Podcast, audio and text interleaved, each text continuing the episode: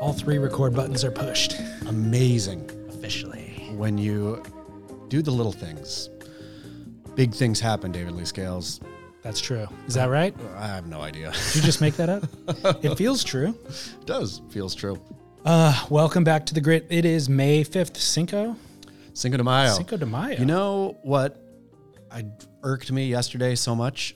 yes. The combination of May the 4th and Cinco de Mayo, the comboed up of like, love me some Mexican food, Mexican culture, all of it. Don't get me wrong. Nothing against Cinco de Mayo. But the, I guess it's really May the 4th that gets me. Cinco de Mayo That's was, the only one that gets me. I mean, please stop. It's so stupid. May the 4th be with you, David Lee Scales. So stupid. As if we need another Fake- holiday, fake holiday Which- on a midweek, you know? Yeah, which Cinco de Mayo essentially is, right? Like, I think it's celebrating, they don't celebrate Cinco de Mayo in Mexico. Did you know that? Yeah, I did know that. Yeah. So, So I, I'm okay with celebrating Cinco de Mayo because all the celebration is is having tacos and margaritas. Margaritas, sure. I'm- I like that. Yeah. But May the Fourth be with you. What do you do? You dress up like Star Wars and you keep referencing Star Wars all day. I think you you figure out how to post some sort of Star Wars meme on your Instagram. Right. Really, is what it is. Okay, so I'm realizing now that all the holidays I love, the reason I love them is they're centered around a meal. Yeah, or booze Correct. Do you like St. Patty's Day? meal. Yes, because of the food. and the beer. but uh, those things go in tandem, I'd say. Yeah. But yeah, like when I when you say St. Patty's Day, I automatically think corned beef hash. Bangers and mash. Yeah. Shepherd's pie. Yeah. And yeah, beer, of course. And then yeah, you say Fourth of July. You don't think whiskey? Not really. I should though. Yeah. I, I think I'd prefer that over beer at this Sure. point in my life. Um, you say Fourth of July, I automatically think grill, hot dogs, hamburgers. You know. So Thanksgiving, love it. Turkey. meal. Yeah. And then uh, any holiday that has nothing to do with that, Columbus Day. Don't care at all. Well, here I have a solve for you then to fall in love with May the Fourth all over again for the first time. Okay.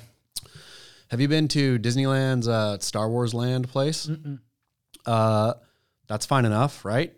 Did a good job there, I think. But they have a cantina, the cantina from I can't remember which Star Wars. I think the Star Wars, the whatever Luke Skywalker one, the first one, the first film that came out. The fact that they came Which now out isn't the first uh, film. precisely, but like the first film that was released in theaters, that one. right. Uh, they have a bar there that serve drinks based like alcoholic drinks based from that scene, Okay. which is now you can base it around food. You get like, yeah, fluorescent blue cocktails. Okay. Yeah. Uh, so you take your kid to that part of Disneyland and get drunk while they ride the rides. Yeah, I think it would be hard to get drunk. I feel that the ABV in those things, I mean, they put, if I recall, it was real like shot of vodka or tequila or whatever in whatever the cocktail was. Yeah. But I think by shot, it was like a thimble. Right. Yeah. Um, And you can only you can only order two drinks, I think. oh yeah. Yeah. So um, another holiday that's upon us, Mother's Day. Oh, this Sunday. Are you ready? I am totally ready. This This, is- comes with a huge burden for guys like you and I. But I feel that this is of all the public service announcements that we do through the year, you never fail to bring up Mother's Day And Valentine's Day. on the day on the show preceding, which I feel what percentage of our listeners right now are saying, "Oh, oh thank you." A lo- all of them. That- 80, 85%. That's what I feel too. Yeah. I feel that this right here is better than saving people from cancer. better than uh, what are what are the other good works that we do here?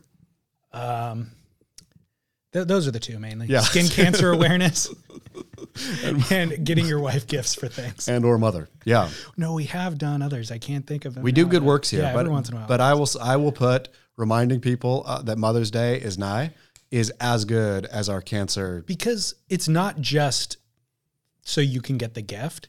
The advice that comes around it. Oh, other good things that we've done. Uh, marriage proposal advice. Yes, great. So it's the advice that comes all around it of Yep. like how you even treat the day. Do you go surfing or not? You know, how do you how does that translate to the rest of the year? There's all sorts of contextual advice that comes. You have a mother now in your life. Your uh, you your partner is also a mother to your child. Got lots of mothers now. I mean, tons of them. But let's focus in on the mother in your life who matters or better matter most on that day. Uh, do you have a plan for how to fet her, to fate her? We it's a multi-phased plan and we already executed phase 1 on Sunday, which was an evening away. Okay. So we realized uh, we wouldn't be able to pull it off on Mother's Day because we have our own moms who we Sure. need to celebrate with. So last Sunday, one week in advance, we went up to LA, saw Cirque du Soleil, Nice. dinner, stayed overnight. Where'd you stay? Uh, Figueroa, Hotel Figueroa. Hotel Fig. Ain't Hotel bad place. Fig. So walking distance to Staples? Cirque, and yeah, it was actually at the Microsoft Theater. Okay. uh, and walking place to the restaurant as well. So, right down there, it's a great night away. It felt like we were gone for multiple days. Although, not to sully the experience, but freaking A, LA sucks, dude. I mean, LA has turned very post-apocalyptic. It's crazy. That's the perfect way to describe Yep. it. But what's even weirder than that is, or additionally weird, is you you're paying a premium for everything, right? And the servers are awful at their job, and they are pissed that you're there. I mean, that's a problem. I It's think it's bizarre. The COVID problem, though, the the staffing shortage problems that exist everywhere, I think, due COVID, are really, really magnified downtown LA. Yes, but this existed in LA pre-COVID. Really? This- you, had, you had perpetual bad service downtown? Yes. And so what the way I'll explain it is everybody's either a model or an actor who's a server essentially to get by and they act so aloof and so they act like a model or an actor essentially. I think you ate at the wrong place. Where did you eat? First of all, we got drinks at the hotel before we went over to the theater. Nice little bar there. Yeah, freaking Black took and white? 45 minutes. Mm. Like to from beginning to end. It took 20 minutes. I'd say it took 15 to 10 to 15 minutes for the server to even come over to us. So then we're getting frustrated because we're looking at our clock. We got to get to the theater, right? So not a great way to start the evening through frustration. So then I say, okay, Lauren, here we go. Two phase. I'm going to go over to the bar and wait, and you're going to stay here. If the server comes to you first, I'll notice and I'll come back. Otherwise, I'll get the drinks from the bar. So now we're splitting our evening up, you know?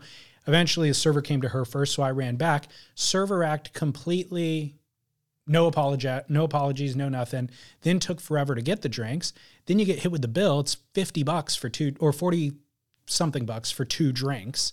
So 60 bucks for two drinks after tip. And it's like I feel like I just got ripped off and I felt like the server was mad at me that I was even here. Yeah. You know what I mean? Yep. Bizarre. Same thing at dinner. There's a way to hear, that, like, uh, Flaunt magazine. Are you aware of Flaunt? We've Only because Flaunt. you told me about Yeah. your experience there. Flaunt magazine, epic. You know, the West Coast equivalent to both Vanity Fair and Vogue, I would say combined. Anyhow, watching uh, the editor at, at that party. Did I talk about this on the show? Wa- like weaving through the bar with him, learning how if you're getting bad service, you're not doing it right. I'm going to say that one's on you. Somehow there's Totally agree. there is a learning curve of how to navigate this that is both efficient and practical. Uh, I don't I don't have that skill, but watching somebody who has that skill, Yeah, well, that- mesmerizing. well, because the server or the bartender in your situation knew who he was or knew that he didn't. but he looked like he was somebody important. He didn't. That's the whole. That was the whole point about it. Is that him weaving through people? You know, like none of this was based upon his notoriety or even perceived anything. He was just good. He had that skill, which and that skill translates anywhere. Which I want that skill. I guess for a couple of exhausted parents, I don't have the energy to work Mm. through that. Just bring, I mean, and again, you're paying a premium. So then it's like we did, by the way, have a great time despite, and dinner was mediocre. That's the Where'd other you eat? The Palm, Oh yeah, but it's like it's a classic. sure. you know, let's go for the classic and it's walking distance, whatever. But uh, totally mediocre. And we did have a lovely evening. Like I said, it felt like more than the time that we were gone. It felt like we were gone for two days. We felt restored. Walk out to grab the car from valet. Valet's 50 bucks over. Oh yeah, fifty bucks overnight anywhere in LA.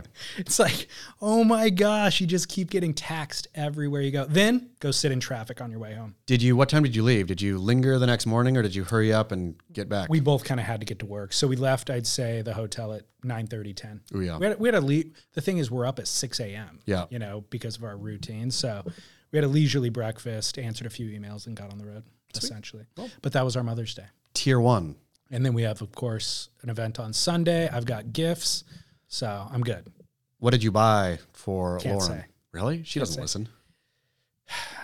Uh, sometimes she does. Are you sure? She's she's not going to listen to this show. I, I don't want to spoil it. I'll tell you next week. Okay. let's leave it at that. Looking forward Just to to keep hearing. it safe. Yeah. Uh, what do you, what do you got scheduled? Well, here's the thing. I don't have much. Uh, I've been thinking about this this week, so I gotta I've got to really put it into high gear. Um, yeah, I have no idea. Good thing I'm here to prep you. I know. I mean, I've been thinking about it. Thankfully, like I've been aware uh, that it's coming. I didn't need to be reminded this year, unlike most years. But not only is the plan not firm, the plan is non-existent thus far.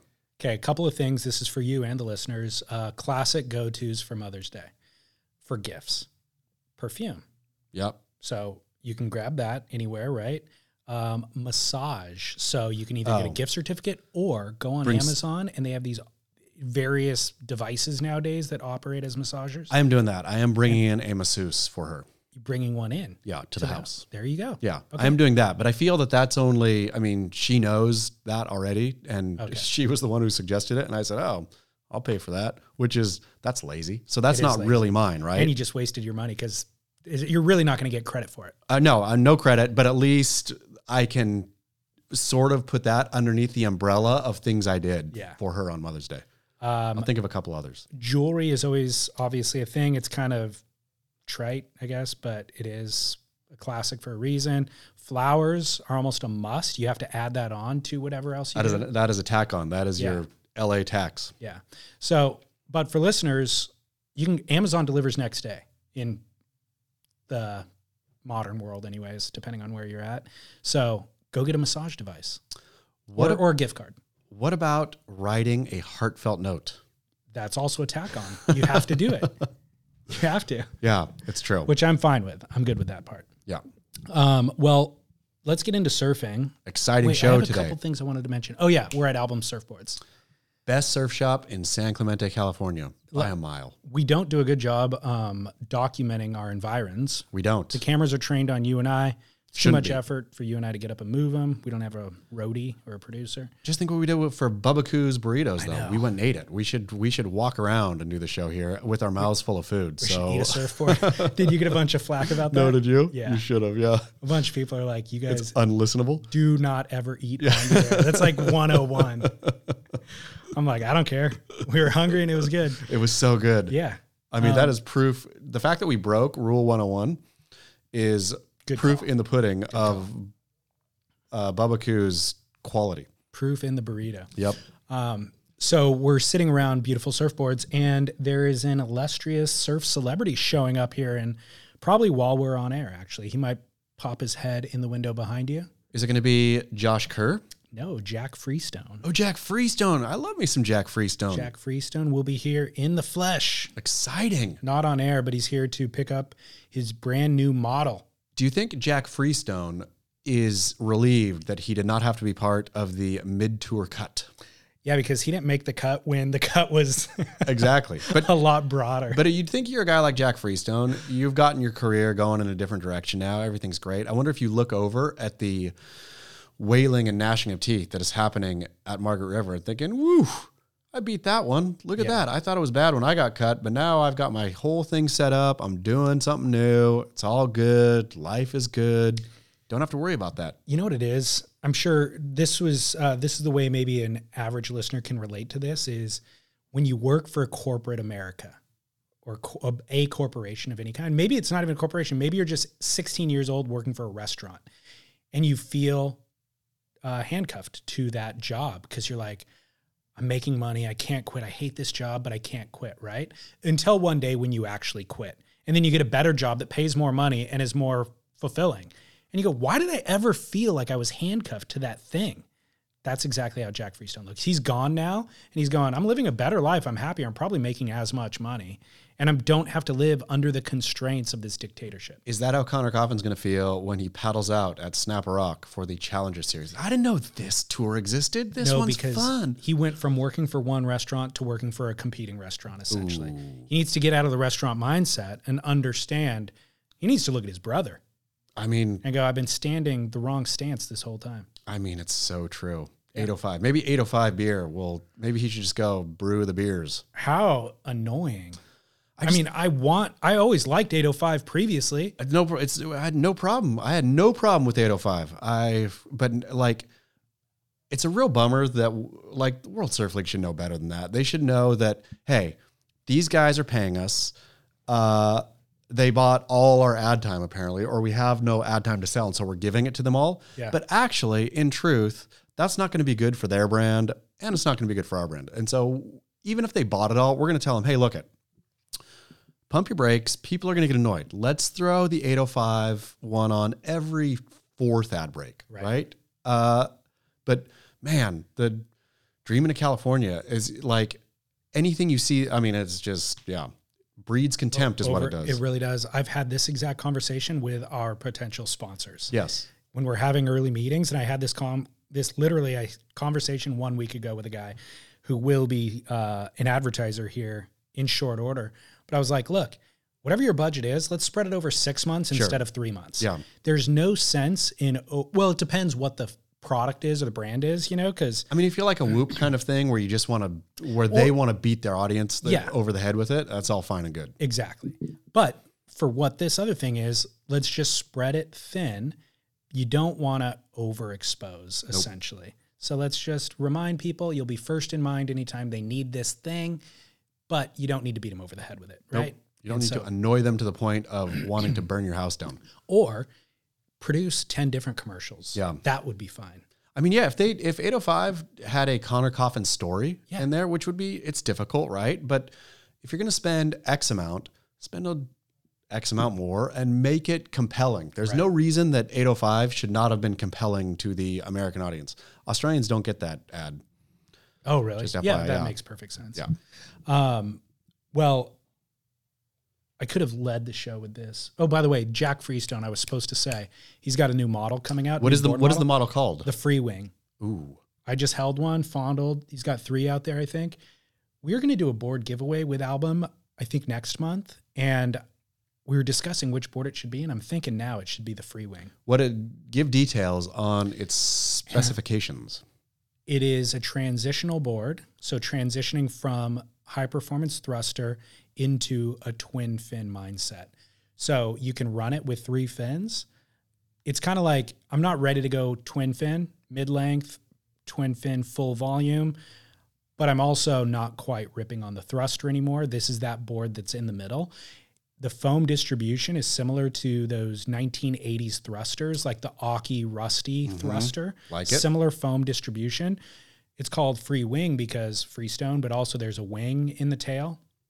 So that takes out some of the bulk. Um, low entry rocker, same outline as a thruster. Are you supposed to ride it bigger or smaller than your standard thruster? Looks about the same. Okay. Looks like the same height, width, but thicker. Okay. So I, it looks sick. I like what I'm hearing here. And if you've seen any footage of Freestone recently, that's what he's been riding. He's surfing so good. I know. So, um, so there's that. We hit that, and then also I was going to say, I think this show today, the theme of this show, should be the show of positivity. Fantastic. I've been getting some flack. That we're being too negative. Like it's not just negative. It's hey, you guys just keep harping on the same thing over and over. And I every time I see that feedback, I go, "You're absolutely right." It's 100% true. and I'll take the blame because it's easier. It's a lot of low hanging fruit, and um, but there's a lot of credit. Like there is valuable criticism sometimes in what we're saying, but Too uh, much. There's it's a little bit too much, and everybody feels sullied by the conversation. And uh, I think that I have things to feel good about this week. The Margaret River event was insane Phenomenal. phenomenal day of surfing on that final? final day. I watched all of Make or Break, felt fantastic about that. Wonderful show. Devon Howard resigned. I think this is a positive story, actually. It's a great, great move by It's a Devon Howard. story.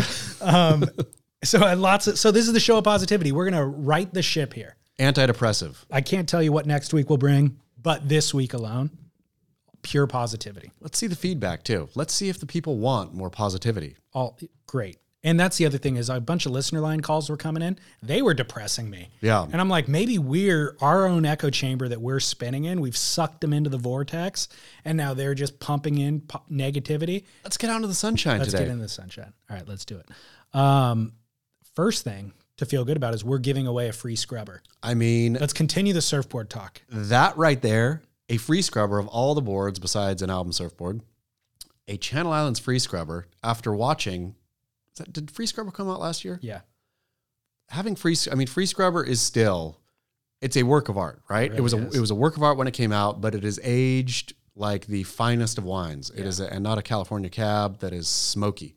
It is aged like a you tell me. Uh, it's what are the it's aged like a Lafite.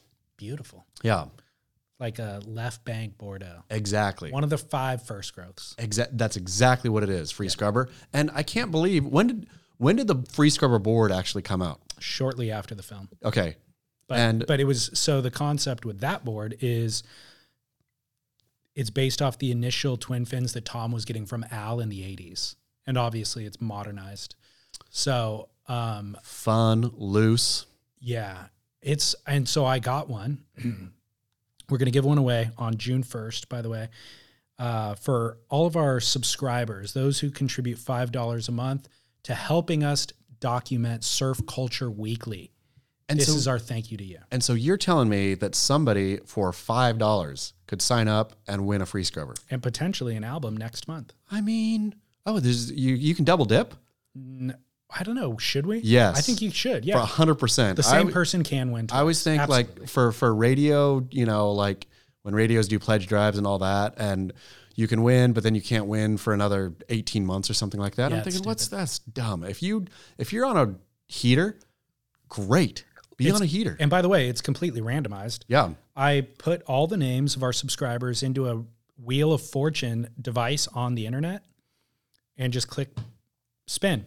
So if they hit twice, that's cosmic. I mean, it's it was meant to be. Yeah. I also think there's no better. I mean, two boards here. There's no better time to subscribe. Agreed. Free scrubber and a free wing. And I've got stuff lined up for the rest of the year too. We've got a panda lined up. Um, I forget what they all are, but I've got a bunch. This is exciting. So- Subscribe. how do how to how do Surf- people subscribe? surfsplendorpodcast.com click subscribe there's one on the side there's a little thing on the side of the site there's a in the menu bar up there takes about a minute to set up um, we don't bombard you with emails or anything like that and as a thank you you get an ad-free listening experience if you want there's a link to that to figure out how to do that to access it so you don't have to listen to commercials if you don't want and of course we do surfboard giveaways I mean, surfboard big deal. giveaways. And the other thing with the surfboard giveaways is we want to shine a light on the brands that we love. We want to support the industry. And so um, that's what we're doing with that. And then the listeners benefit from that. A listener last year won in Australia. We didn't ship the board overseas to them. We just had Channel Islands factory in Australia fulfill the board for them there. So we'll work around whatever shipping concerns pop up. But the free scrubber, this is the board of our dreams. All right. Most people listening to this show are not in their teen, teens riding high performance thrusters. We all need more volume. We all need something that's just easier to surf. Tom Curren is in his 50s. You watch him ride that thing, it's effortless. I mean, it looks like the funnest board around. totally. Totally. It's Have you the- have you surfed yours? no. I'm gonna tomorrow's probably my first day. I got it on Monday. What are your dims? Uh 510 by 20 by two and five eighths. Okay. Yeah. So I'm psyched, super duper psyched. I'll post updates on that. What colorway did you get? Straight up White. transparent sanded finish with an Al Merrick logo. Love it. Yeah, the old school Merrick. Man. Love it. I'm super psyched. Um, so among surf news that we're going to discuss, Margaret River, make or break, Devon resigns. Where do you want to start? let's start with let's just go down the list as stated. Let's Okay. start with Margaret. Margaret River, incredible day of surfing competition. Uh, Margaret was pumping John John Florence and Jack Robinson in a tight final heat. Jack Robinson takes the win. Local boy over arguably Legend. the king Yeah. of Margaret River. And then on the female side, Isabella Nichols secures her spot on tour by beating uh, newcomer Gabriela Bryan in the final. I mean, literally and truly could not have asked for a better day from dawn to dusk. I mean, 10 hours of pumping surf. Great surfing too. Yep. Almost every heat. I mean, I didn't watch all of them, but every heat that I watched, it was just like excellent competition, back and forth, people posting big scores, people rising to the occasion. Our beloved Caio Ibelli. It was like hard to watch him lose, but freaking goes for a massive alley oop. You know, it was just like tons of excitement, tons of drama. The waves create the drama. Did you feel bad about the tour surfers getting cut, those below the line. So let's discuss. Um, what's great? No, I did not feel bad about that. I will read to you the names of those who did get cut. You tell me if there's one name that I mention who you're going to miss. Uh oh, we're back to the vortex of negativity. this is positivity because it's a good thing they got cut, okay. right? Man, I'm going to suck you in no matter what. Um, Conner Coffin, Zeke Lau, Lucca Mesinas, Owen Wright, Morgan Cibilic, Frederico, Leonardo, David Silva, Imaikalani deVault, Joao Chianca, Ryan Callinan, Malia Manuel, India Robinson, Molly Picklum, Bronte, Sally, Luana, and Betty Lou. I'm going to miss Sally. I'm going to miss uh, Joao. I am too. I'm going to miss Ryan Callinan. After Make or Break, or thanks to Make or Break, I'm going to miss Cibilic. Uh, and I think that's probably it. okay. Oh, I'm going to say Fior- Fioravanti too. I Okay. think I think Leonardo's unmet potential. I would still like to see like he has real sparks that Leonardo Fioravanti. Okay. I could do deep dives into a lot of this. Yeah. I'm going to try to unpack it and not lose my train of thought. Okay. Firstly, Brendan Buckley on Stab Magazine did write about Sally Fitz and Owen Wright. And he, the title for this uh, paragraph said, They deserve better. He says, It's strange to see two mainstays go out like this. Sally is 31, Owen is 32, making them two of the older surfers on the CT. Owen, a father of two, even elected to skip a few events in last year's Pandap mangle pandemic mangled season. However, both of these surfers have devoted their entire lives to being here. They were raised understanding the old system, and both have spent over a decade competing on the old system. To watch them go down like this, potentially forever, just doesn't feel right. Agree or disagree? I mean, I, I totally disagree there. It is what it is, right? And this is, I mean, I would like for them, Owen less. Like, I like Owen at, or watching Owen surf at, uh, you know, I guess pumping lefts, pumping barreling lefts. But outside of that, he doesn't interest me as a surfer. Not, you know, not that that's my opinion there is any great thing, but Sally Fitz, I think, is like sort of what makes I don't know. I think sh- I think she's something special, and I think it is what it is. I think it's fair that they got cut. It's just it's a bummer. I don't feel bad about this at all. I don't miss either of them at all. If they they're not going to do anything throughout the rest of this season, throughout next season that is kind of a flashpoint in surfing. You know, in the way that Gabriel Medina's air at last year at Newcastle or uh, Carissa Moore's air, stuff that Felipe has done at J Bay, like Owen did it at Cloudbreak back, you know, five seasons ago or whatever. I don't see him doing that again. I don't see Sally ever doing anything like that. I don't see any of them even winning an event. I don't see either of them being a threat for the world title. In which case, what are you doing here? Uh yes, but like part of what it is, I think part of what pro surfing is, and yes, we've talked a lot about how it's too bloated and needs to get cut and all that. Stand behind that, obviously. That's that's clear, right? But you still need some fabric, and I feel that both of the both Sally Fitz and Owen are part of the fabric of pro surfing, right? And so there is like a warm blanket, both of those two. We've got Less enough Owen. other surfers that are competing in the top five that are part of that fabric. I mean, what I would love truly is for one of these surfers to get cut and say, any one of them, anyone who is below the cut line, right? Uh, who got cut, including Sally Fitzgibbons and Owen Wright, and say, screw you, World Surf League. I'm going to go drop an edit that puts everything you do to shame. Like, how epic would it be if Sally Fitzgibbons just thought, you know, screw it. I've been competing for over a decade. I've been wedging my surfing to fit you know, pretty strident criteria. Yeah. I'm going to go figure out how it feels, rem- remind myself how it feels to surf free, maybe get coaching from not, you know, WSL, like how to win a heat strategy coaching, but like It'd I'm be gonna- epic. I'm going to go learn to surf again and surf fun. I'm going to go, you know, bust an air or I'm going to go get dredging tube somewhere or, and, It would be insane. and It'd be a better use of her next three to six. months. Precisely, but like instead of all I or a lot of what I hear or read from those who got cut is, of course, depressing. My way of life is over. You know, even I was on a call with the showrunner for Make or Break before coming in here. Um, I asked him uh, the stakes, like we talked about last week. The stakes for F1 seem real or feel real. Millions of dollars, expensive cars, Life or death. potential death around every corner. There feels there seems to be no stakes in surfing, and he disagreed. He said, "I think there's more stakes in surfing because it's uh they're basically self-employed, and so them getting cut from tour means you lose your job, right? Except Where- they don't. uh, precisely they don't, and I'll disagree with that in terms of one of them should think WSL your product ain't that great.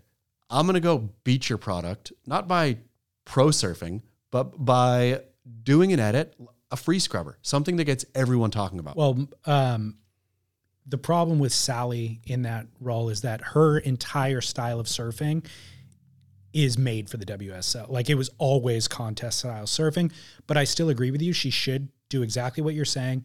That lane of a female producing an edit is wide open. Yep. It's so wide open. And even that storyline, wouldn't you want to see Yes. Sally Fitzgibbons Totally. transition from a tour surfer? It'd be insane. and what does surfing mean to you now, right? How go show like I'm sure her spon- or hopefully her sponsors would support that and whatnot. Yeah, almond milk. Yeah.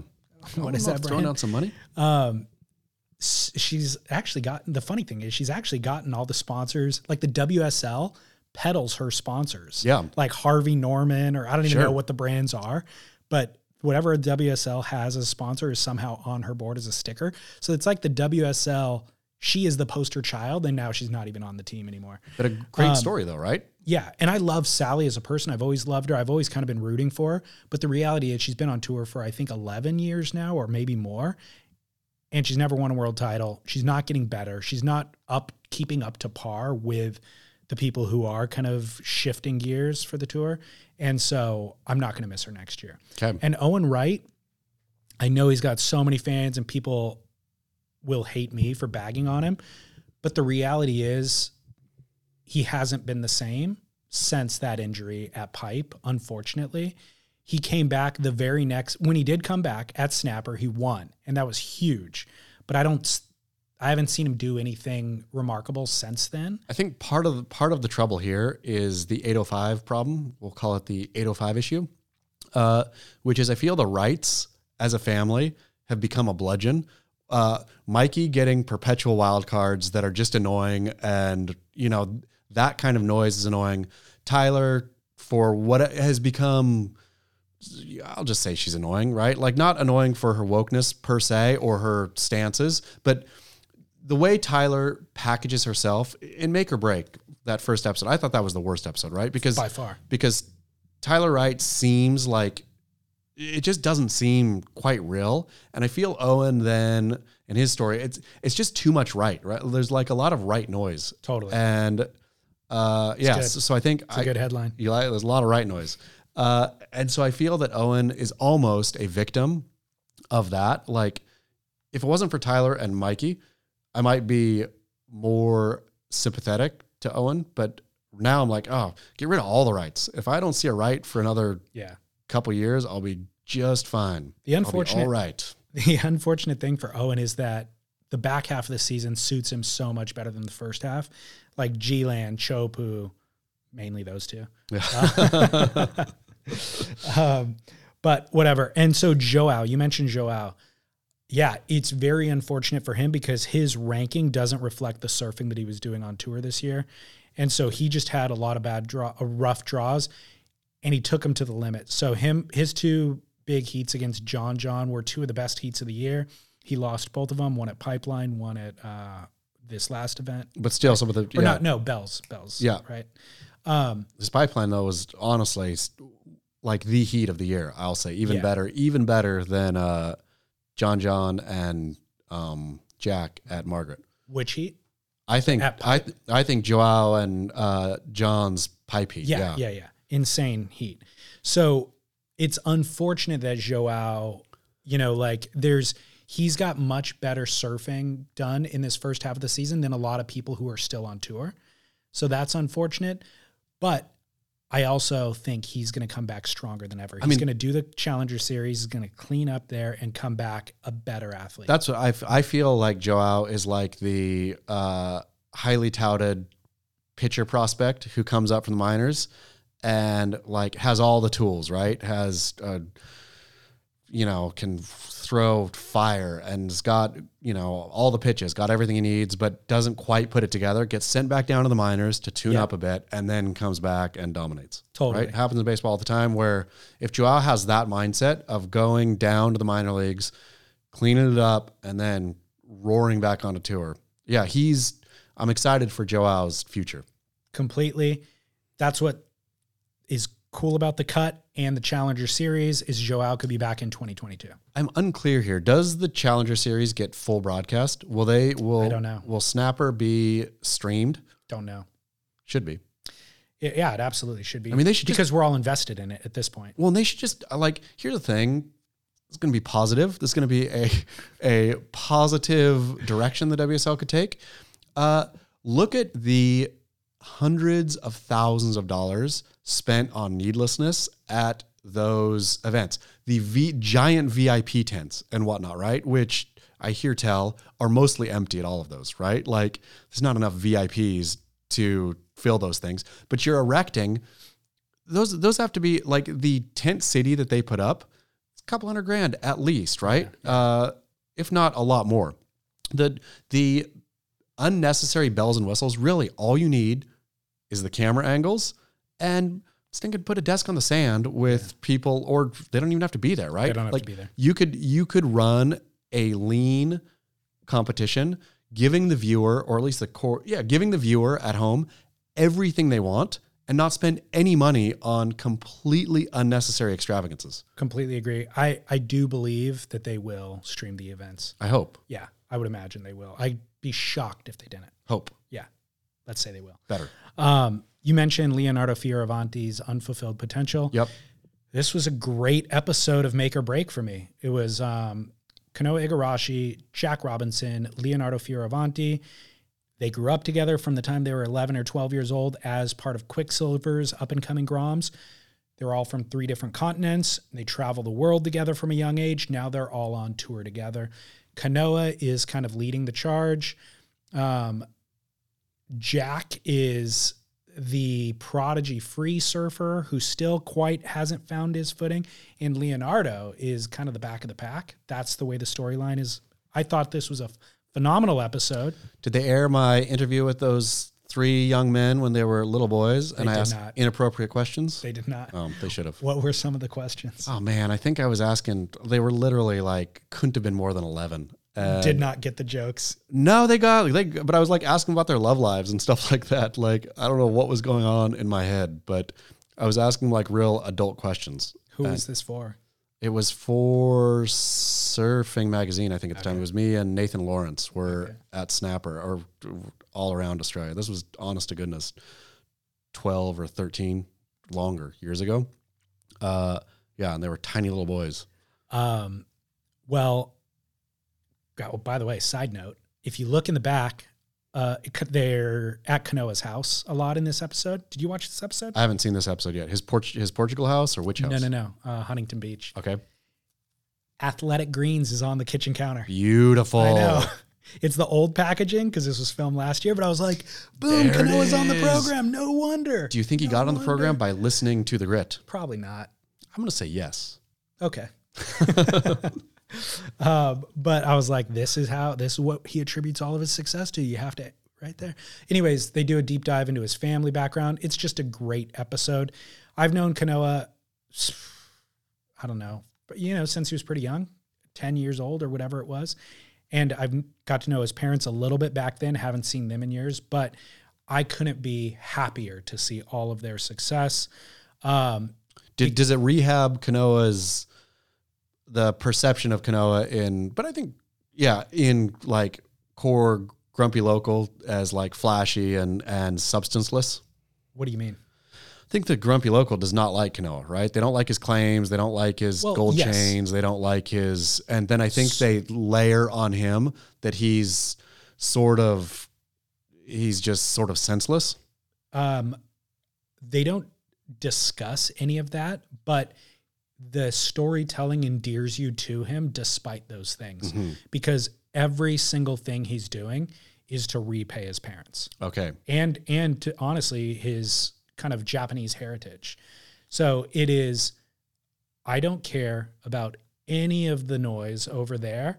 I just need to get this paycheck and stack as many of them as possible as long as I can because of all of the ancestors, not only my parents, but whoever came before them who put me in this position because this is such a unique position that takes so much sacrifice that I'm here just to pay it all back.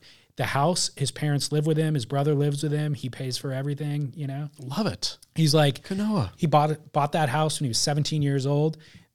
They interviewed the, his mom, and she's just like, I literally thought we were going to be renting. Like when I knew them, they lived in an apartment. Yeah. You know, she's like, I thought I was going to be renting for the rest of my life. There's the fact that we're doing this is unbelievable to me. I'm still enamored by it. Except, is it a blessing or a curse to buy your home in Huntington Beach? Great question. Get attacked by a coyote on the beach. I mean, literally, that happened last week.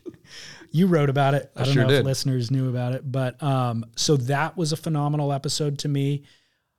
Um, Andy King's Andy story, King, as real star of the whole series, I think. truly. Yeah. I mean, and a superstar coach. Yeah. I mean, this his story, his backstory, is a tearjerker. Totally. to see that, I was just like, man, what a reminder of how dumb you can be when you're young. Not that he was dumb, but the people who Yeah. beat him up were dumb.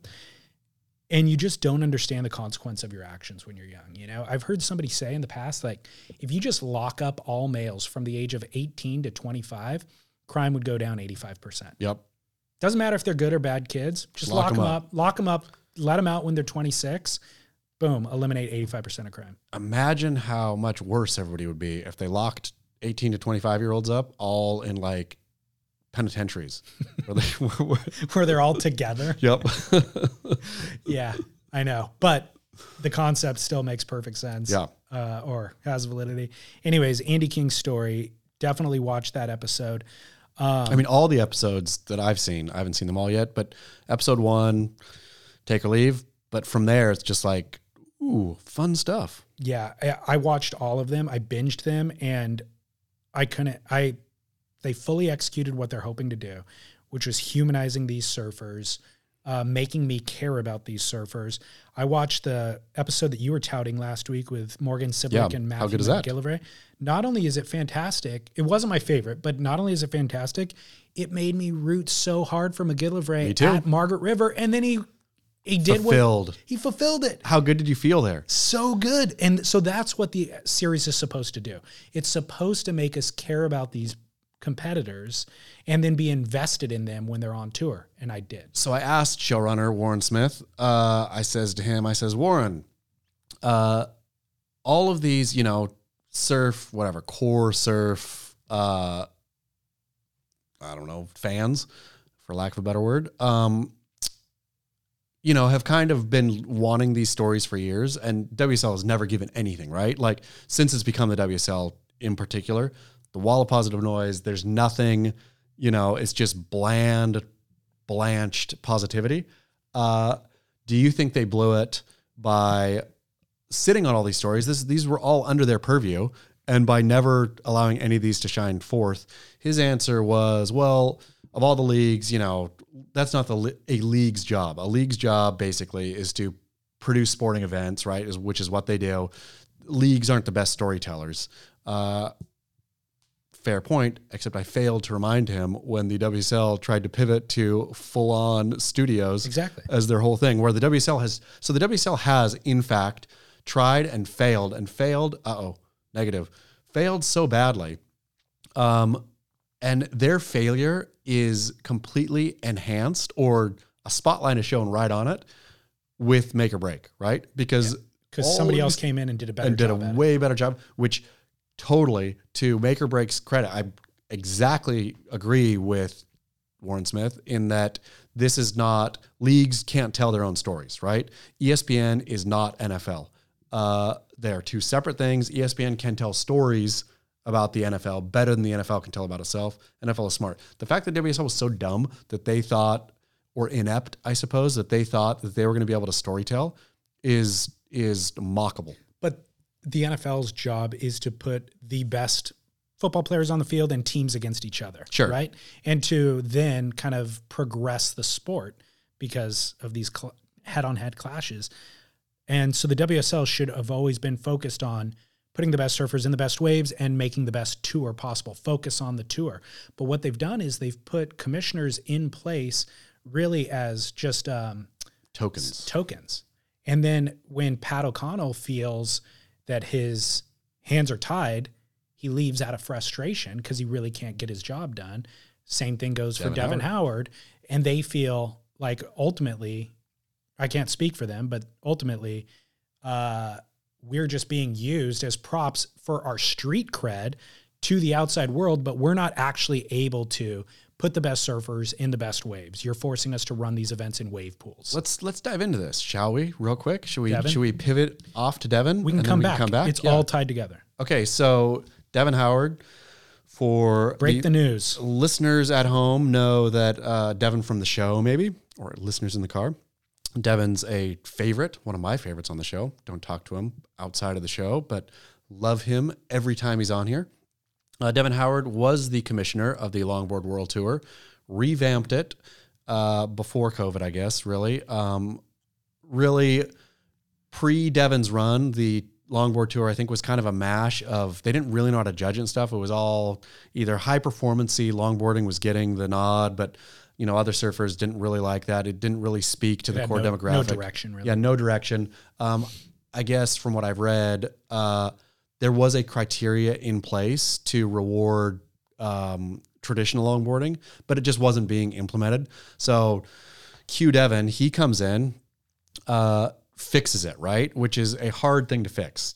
Gets the judging, which none of this is easy. None of this is just like wave a magic wand and it happens, right? You got to get the judges aligned. You got to get them to recognize. And I think you're probably dealing with a lot of shortboard judges here. Like I can't imagine that the WSL is hiring whole separate judging teams for longboarding. It had been whittled down to one event too. Yeah. So one event. yeah, one event, and you deem a champion off one event. Yep. And so Devon toiled and labored to get it up to a legit tour uh, with the kind of longboarding that the longboard fan enjoys, right? Like I think I can't throw a number, but I would the vast, vast majority of longboard fans uh, and the vast majority of like longboarders you see in the water here practice and are doing traditional longboarding. It's not like, you know, trying to do sh- bashes off the lip on their nine footers.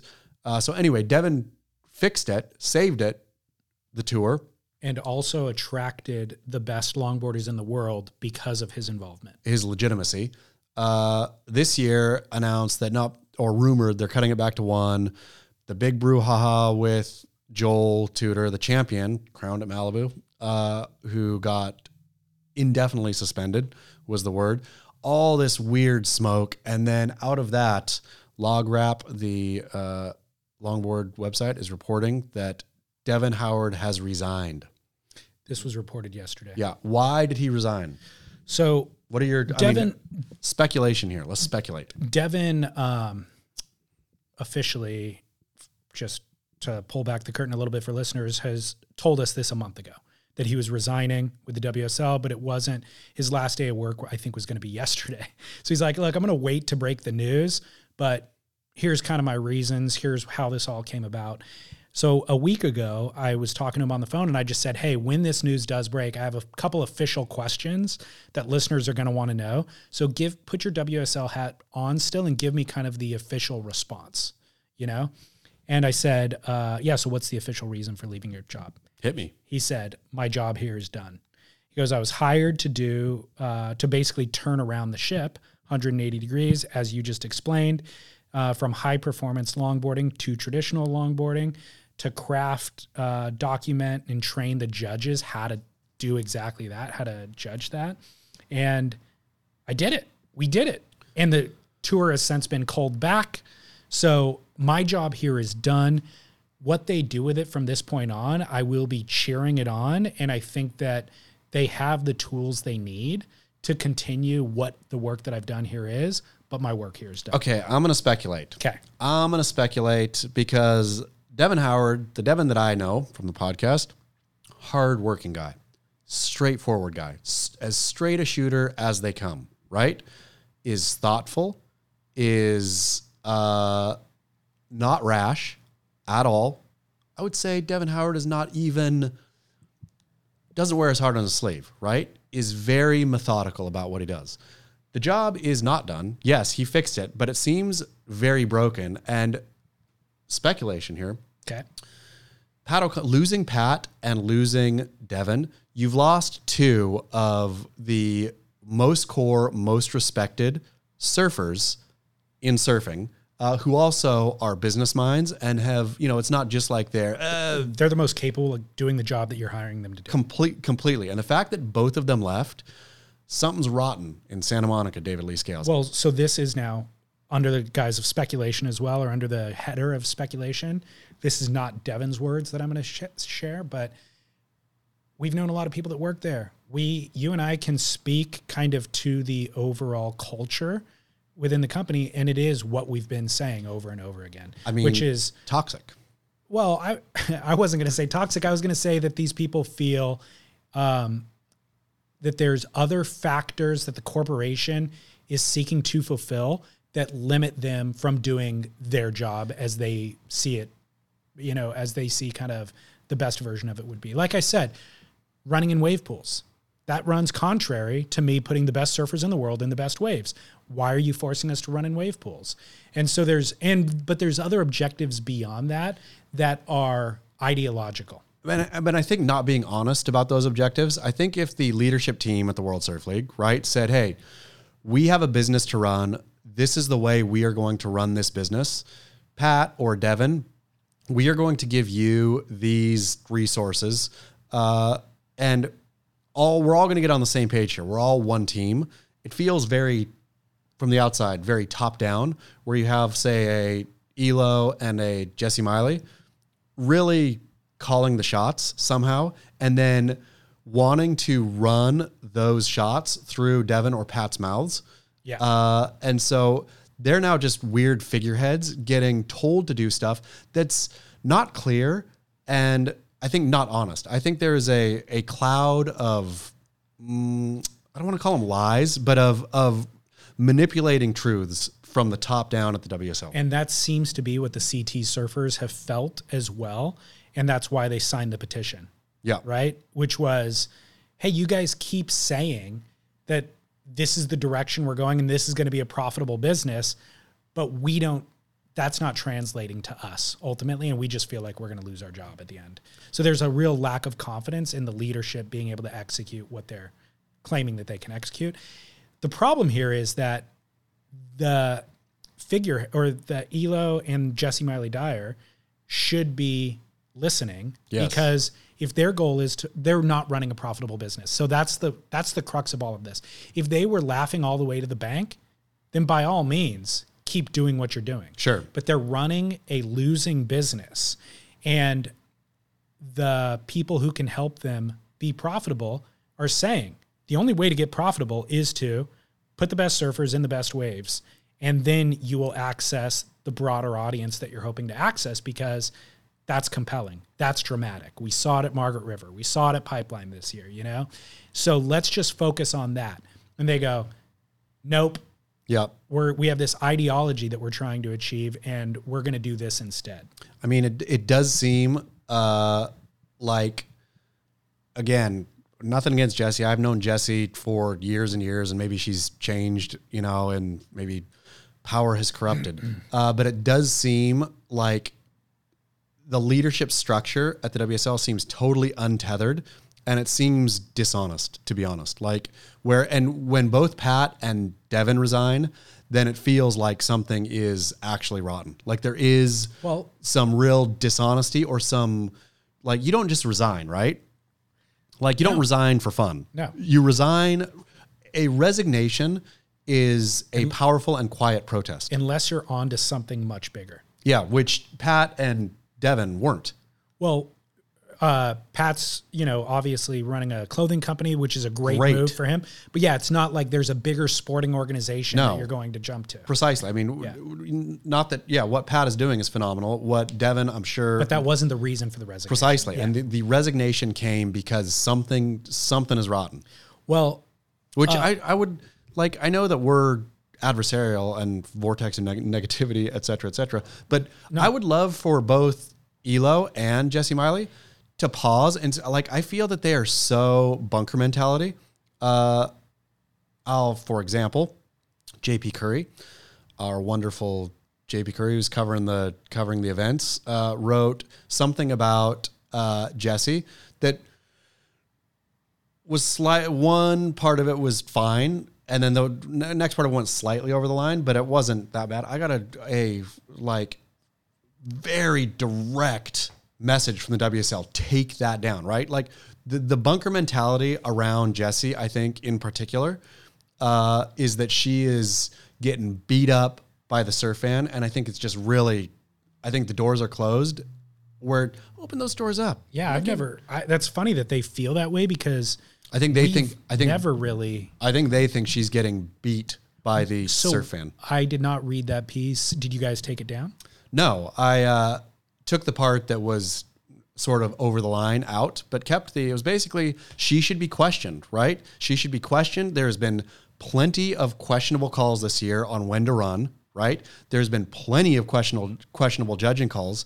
Uh, she should be questioned for what she's doing, right? This this thing, they've gotten lucky at Margaret and they've gotten lucky a couple times this year, but otherwise this has been really spottily run. And that is her role to run it. Then when you have her Well, why wouldn't you be able to question somebody's? There's checks and balances put in place in almost all jobs. because I think I think the feeling is that you are questioning her because she's a woman, because she is pushing, or because her, you know, like equality and what could be considered a her woke agenda uh, is causing backlash from toxic surfers. But I think that's the mentality at the top is that the surf fan is toxic. When so when you think of your own fan base as toxic, then there's a real there's a real disconnect. So I think they're up in the tower. It's only them. Eh, you know, it's a few people talking up there. You have the people who are part of the surf community, Devon and Pat, who are saying this community is not toxic. Like there's just some disconnect here, but they don't. There's nothing that goes to them, so they have to resign. Yeah. There's and so And that's so that's I said this when Devon first started, which was, you know, how long what what's the nexus where he realizes he can't actually change the organization from the inside and instead they start contaminating His his, reputation. Yep. And that's the point that Devon might leave. And I said that earlier when he first and now we're kind of that's what it, exactly what looks like happened. I mean, It's it's like Devon saying, I did my job. I did what I was here to do. But if I stay any longer, then I just look complicit. Like they are, they did cut it down to one event. They And did. They did. It never, that news was never released. It got leaked and Joel found out. So then Joel jumped in and now they're back to three events.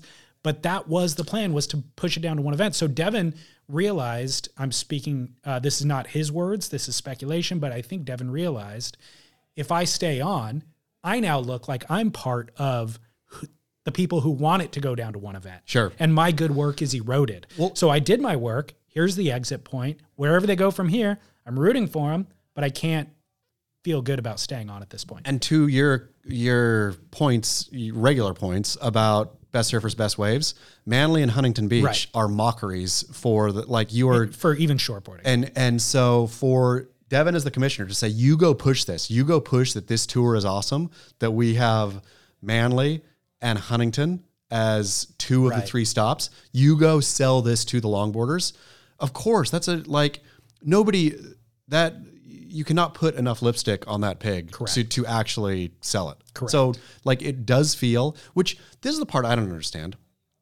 Nobody made the World Surf League like longboarding. Don't like it. If you wanted to cut it down to one event, if you wanted to cut the whole thing, cut it. If you if it is not valuable to you, if you don't see the upside, if you dislike your champion, if you et cetera, et cetera, et cetera. I don't know why they feel any kind of which again i think this is the disingenuous disingenuousness that's happening at the world surf league is it it's a bunch of sort of flimsy spined lies that get spun just man up and say hey guess what we're cutting the longboard world tour because we think it sucks it's gone I think they should. I mean, I, I think they should because they should be focusing on one thing and doing one thing really, really well. so why can't they say it why don't they say it Uh, they should say it. They should do it.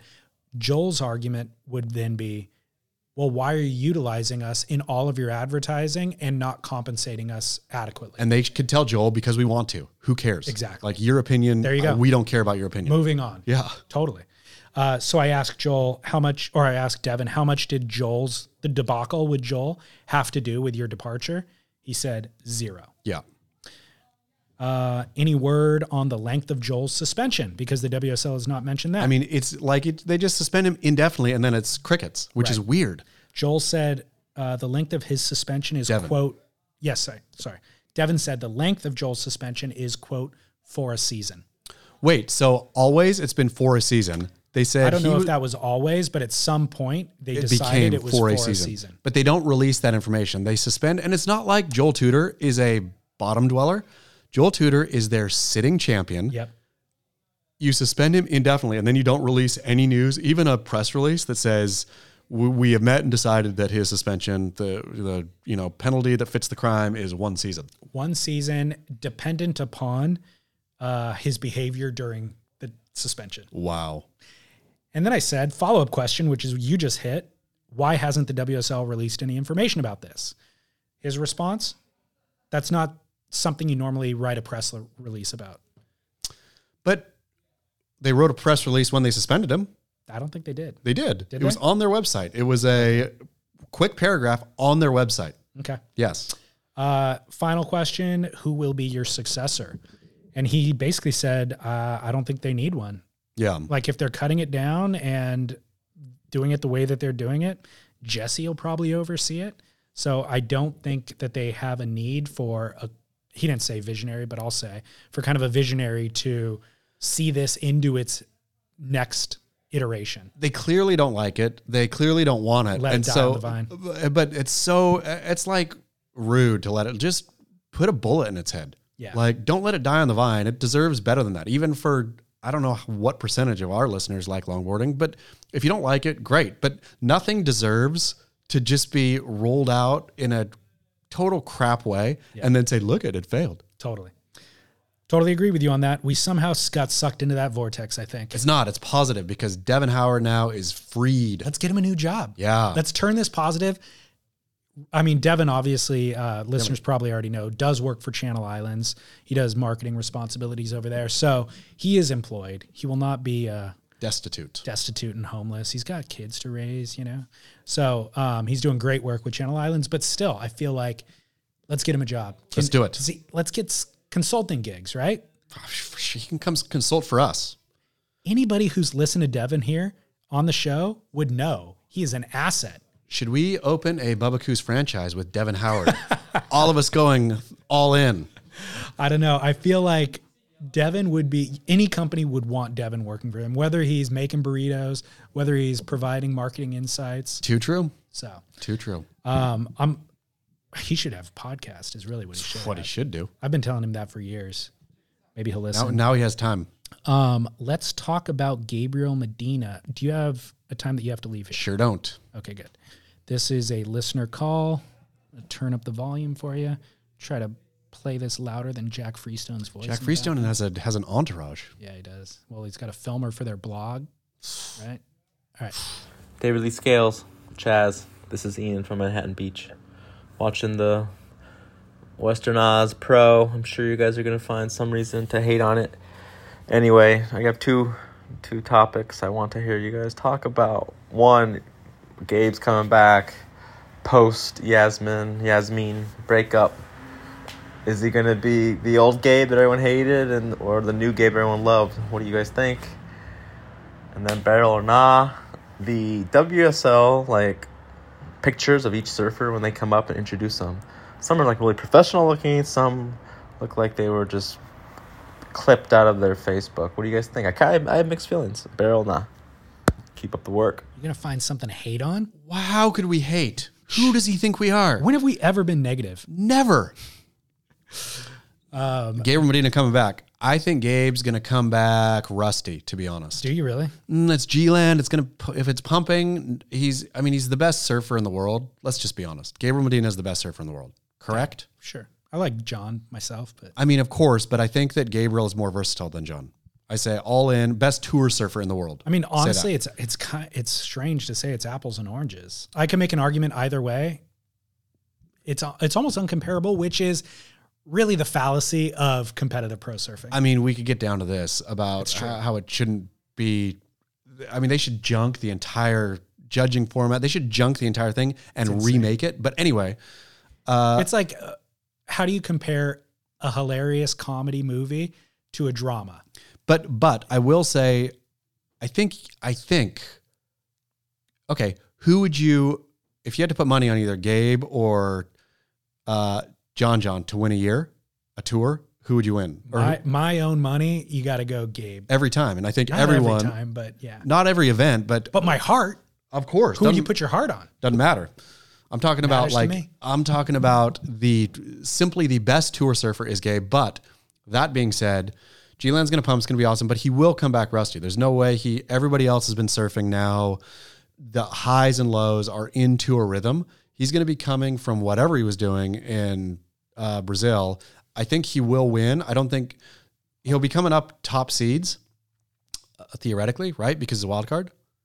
Who knows, dude? This whole thing is so rinky dinky. I mean, he's in yeah. 41st place right now. How does he make the cut? Yeah, I mean because he has he had he got wild cards for the rest of the year. Also, So then those guys get booted now? but does Zeke Lau? Uh, Zeke's out.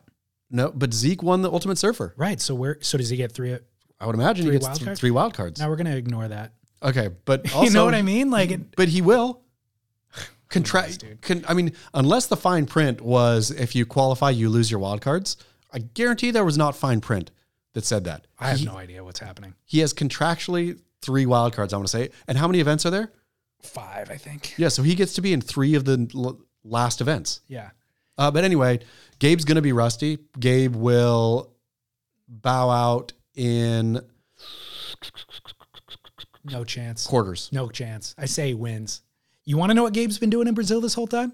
pumping Rest, iron. re, resting and restoring. Mm, and sure? that's an opportunity that nobody else has had. Mm. And so he's coming back. And by the way, this is Gabe oh. 3.0. Is it true. And I like I put nothing nothing past Gabe, I right? wouldn't. So this, I've developed a lot of insights into Gabe. This is almost like a psychological study watching uh, Make or Break. Did you, you did. didn't watch the final episode yet? I haven't at yet, no. Lowers.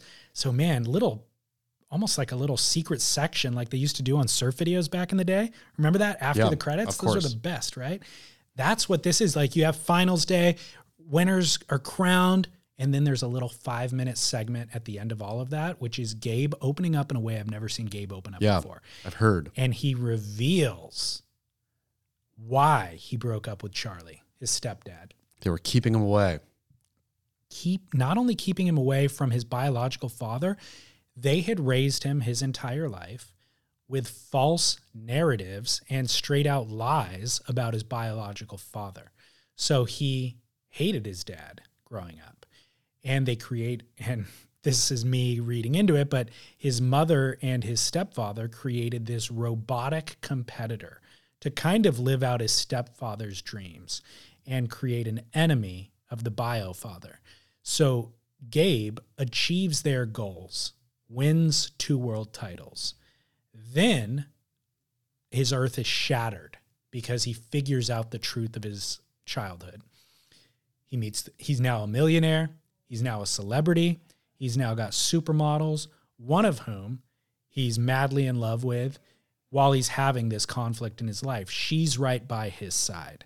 And so he decides, with her kind of support, I'm so offended by the way that you, my mom and my stepfather raised me. You guys, I'm now taking a break from you, maybe cutting you out of my life forever. And I've been spending time with my bio dad. And turns out he's nothing like you guys have told. He's a wonderful human being. And is and then I'm going to marry this supermodel. So now she's my wife. Now I'm obligated to listen to her and to help her kind of or for her to help me and all this kind. So now he's on this new path, comes back, wins another world title. Yep. Boom. Through all the emotion, through all of the consternation of all of that family drama, wins title 3. That's what Make or Break was documenting. So now we have the failure of the relationship with his wife, which by the way, maybe they just shouldn't have gotten married. Like he was in a transitional time. It was really the first love of his life, probably. And so, um, and there was a lot of volatility. So that marriage is now broken up, but he's now been in Brazil. He's been resting. He's been relaxing. He's been restoring, uh, arguably. And now, and now we're going to see again a- 3.0. another Phoenix, a oh. 3.0. I mean, the thing is, I hope Gabe comes in and wins. Uh, Gabe scratching and clawing himself from the coming in midway in the tour to finals day would be such a great story. You know, Make or Break is hoping for that too. Absolutely. And so I the interestingly, I felt like watching Make or Break, he feels like a 16-year-old kid to me still. Yeah. Seeing him try and like everything that I just explained is obviously very real and very adult and like there's no amount of maturity that could really prepare you for managing any of that. But it felt like a 16-year-old uh maybe because the parents had created this little microcosm for him to live in, protecting him from all these things. But that the relationship with his li- wife felt like the first six when you're 16 years old and you fall in love or whatever. That's what that felt like. The way Yeah. he was talking about it, him going out in the to, even though he's been traveling the world, going out in the real world for the first time is what it felt like, you know. And so I made me feel like there's still a lot of more emotional development to come for Gabriel, which could add to your argument that th- that's fragile. I mean, that's the thing is, and how, you know, what part of his, I don't know. I don't, I don't think through make or break in particular, but also I didn't think before that Gabe is a machine, right? Gabe is a, com- has been a competitive machine, but once one of those gears gets a little stuck, Right. Do you stay robotic or do you start falling apart in heats? Yeah. And it's like with fine tuned machinery, like the Rolex or the Ferrari, it's expensive to fix. Exactly. It's expensive to fix.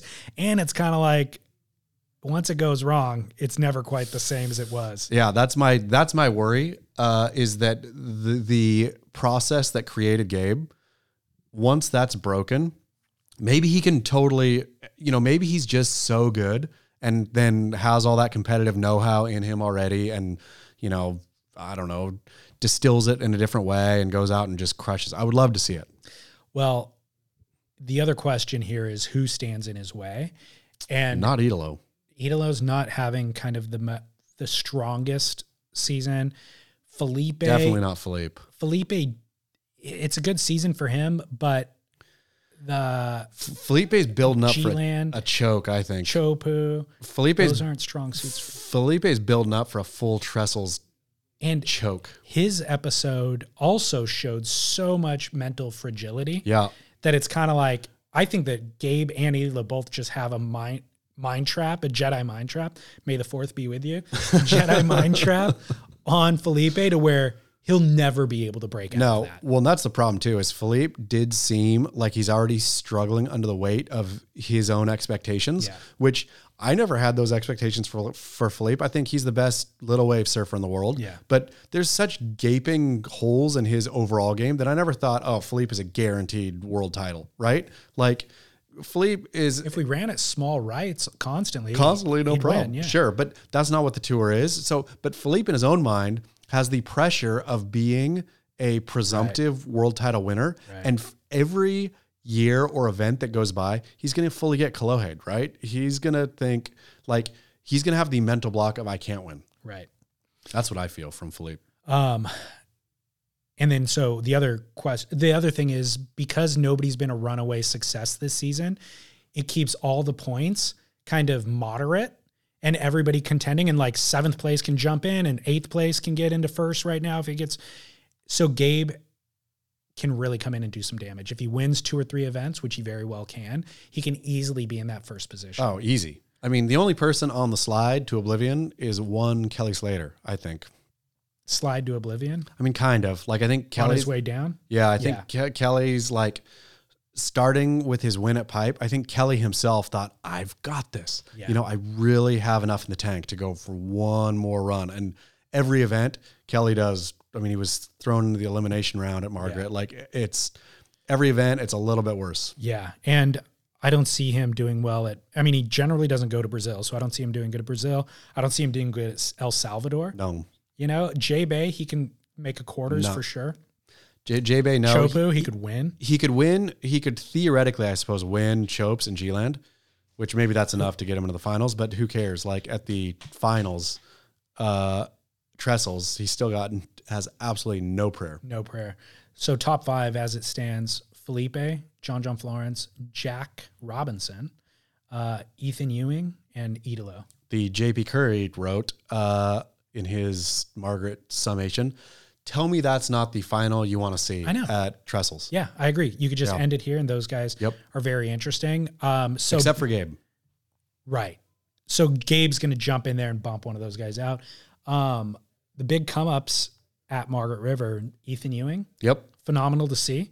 looking great. I mean, he's such a beautiful surfer to watch that it's like, and he's unfulfilled his potential up until this. It was it was fun, enjoyable, I should say, to see him actually put together Yeah. uh, what everybody has been mumbling about for so many years. Agreed. And also at Bell's, he Yeah. looked great too. So that's been wonderful to see. Jack Robinson is somebody in that top five that I could see getting ousted. As much as I love him, and Yeah. as much as he is a um, like a prodigy level phenom, competitively he has a lot of low points. Yeah. and so I could see him getting bumped out with the machine that is Gabe. for sure. And also, I mean, this is the this is the hard part about the one event final is the at Trestles is I would love to see Jack Robinson as one of the finals surfers. Uh, I don't want to see Jack Robinson surf Trestles. Right. I don't care about that. Like that's a I don't either. well, that's a problem. Like, why why couldn't they structure it so the best five in the world at the end then go to three different waves, right? Like Just put them in Indo and surf three waves. There. exactly, Yeah. Like three different, like a barreling left, a barreling right, and a and a like Rippable wave. rippable thing. Yeah. Yeah, So, um, Kanoa Igarashi's the other story here, who slid out of the top five. He'll, I 'Cause think he'll get back. he was leading the charge for a while there, but again, because nobody has taken a chokehold on this season, you have these sliders in and out of the top five. I think he could get back in there, but I don't know that he ends up in the top five, Yeah. unfortunately. Fun fun sport at least. The thing is, so with make or break and the cut, I'm way more interested in these things now than I had been in previous seasons. Yeah, I mean, it all came together f- talk for all the talk of the ineptitude of the World Surf League. They really, uh, and I suppose if I'm going to heap shame perpetually on their head, I'll got to give them credit for this season tour has been interesting. Yeah. Interesting, su- interesting surfers, interesting matchups, and interesting narrative playing out. Well, the Gabriel Medina thing, it's funny that caller's like, uh, is he going to be the Gabe of old that we all hated? And I'm like, you're absolutely right. We didn't like Gabe. I forgot about that because now I love him. Yeah. And part of the reason why I love him is the make or break in humanizing of him. which I will totally credit the surf fan, like the surf fan that I would imagine the World Surf League thinks is their enemy and toxic and rude and mean and all this, uh, racist probably. Like all, like the collective mind changes, I feel, and has changed for both Gabe and Kanoa. I think Kanoa was seen as showy and whatever, and now I think people think the more they get to know him, they think, uh, oh yeah, like he's an interesting guy, surfs great, and doing interesting things Well, when you, bad claims. the thing, right, the thing, we knew his backstory about his parents sacrificing everything. But until you see him say it and until you he- actually hear them say it, his parents, you don't fully appreciate it. But also, unless you hear or see that narrative, it's hard not to think that they're like tiger parents who Right. are who are forcing this thing, forcing this lifestyle onto their kid in order to get rich. I think that's a right where that's not what it is. No, But that's a, it but that's isn't. something easy to layer on if you don't actually know. they uh, i mean pro, the pro surfing as we know it now was didn't exist when they wanted him to be a pro surfer Yeah. so the aspirations that he achieved far exceeded what they ever could have dreamed of and really it was Quiksilver who Made the dream. happen. monetized it Yeah. You know like they came in at a really young age and were like uh, we are going to turn you into this thing. It was his parents just wanted him to be a surfer essentially. I think I've mentioned before I was out on uh, on a boat at Chopes with young, not as young as when I was in uh, Australia, but still very young Kanoa, and it was like medium sized Chopes, and Mikey Wright was there, Kanoa was there, and Leo was there too, uh, and Leonardo Fioravanti. Um, and Mikey Wright and Leonardo obviously charged in. It was like four foot, maybe Chopes. Kanoa wanted nothing to do with it. Literally, got out of the boat on. You could just see him turning green. Uh, sheer peer pressure out of the boat. Kind of paddled on the shoulder for a minute. Paddled back to the boat. Got ordered basically back or pressured back by whichever Quiksilver team manager was on the boat, and you know, but then got tips on the boat from whoever. Like watching that little bit of insight into the making of a champion. Uh, all to say though, the fact that he wasn't like Hellboy throwing himself over the ledge, he's also not branded with the same brush or painted with the same brush as Filipe Toledo of Afraid to Charge. So Kanoa, on his path to becoming what he is, knew I have to overcome deep, what appeared to me like deep uncomfortability with doing something, innate fear and did. Yeah. And did. Like Yeah. you don't think of Two Kanoa. time- uh, he's a finalist at Pipe twice. and you don't think of him as a sissy at Chopes either. Like where that's something super impressive to Yeah. think I want this so bad that which I haven't seen from Flip yet, right? Like you've never No. seen Flip go deep and drop in and do it again and again and again. no. Uh, so let's talk Leo. That was one thing that I was meaning to come back to. Let's. You have aspirate. You have hope, optimism that he will still fulfill his unfulfilled potential. Yes, I think Leo, of course, is a real perfect package and an interesting package for surfing. Is we have the Brazilians, we have the Australians, we have the Americans. The Europeans are a nebulous kind of. You get a Portuguese guy in there, you don't really know if he's Brazilian or not, right? Uh, you, and now that what's his name, French. Uh, oh, what's his name? I don't know. French Charger pipe master, uh, Jeremy Oh, Flores. Jeremy Flores. Jer- there's there's seems like there's room for this French surfer, and the fact that Leo so well encapsulate encapsulates this kind of continental French thing, wears Gucci, you know, like speaks in the Italian accent. I just see him, not only the way he surfs, but what he is as a missing piece in the World Surf League's overall thing. But what does that have to do with his surfing? I would just like to see because I think he is a great surfer. I would like to see him putting his surfing together and then really rounding out this picture of being a sort of dominant European in a very European mold. I'd be fine if that existed on tour, but again, ideology, you can't let ideology trump uh, the actual function. I'm just saying that's what I'd like to see. The function is let's just get the best surfers. I don't care if they're all from Hawaii. I don't care if they're all from Brazil. I just want to see him surf better. Like But when you so when I watched that episode, it just pointed out exactly what had been in the back of my brain all along, which is good God, there's a disparity between these three surfers. yeah, And there might have always been, but there certainly is now. And it's like Kanoa's got it sorted out with a perfect blend of talent and moxie, competitive moxie. Jack Robinson, in my mind, is just the best surfer out of all three. And he's trying to sort out the competitive part. Leonardo has less of the competitive savvy and less of the talent. And cool that they're all friends, cool that they're all on tour together, but he does not exist in the same realm as these guys. do you think he will go challenger and sort it out? no. You don't think so? Look, I mean, if it hasn't been sorted out by now, But the it's o- everything's only getting more white hot. Like Except for there has never been a challenger series, right? The WQS was more or less crap waves. Where what are you going to go sort out there? You're going to sort out like weird four man paddle battles.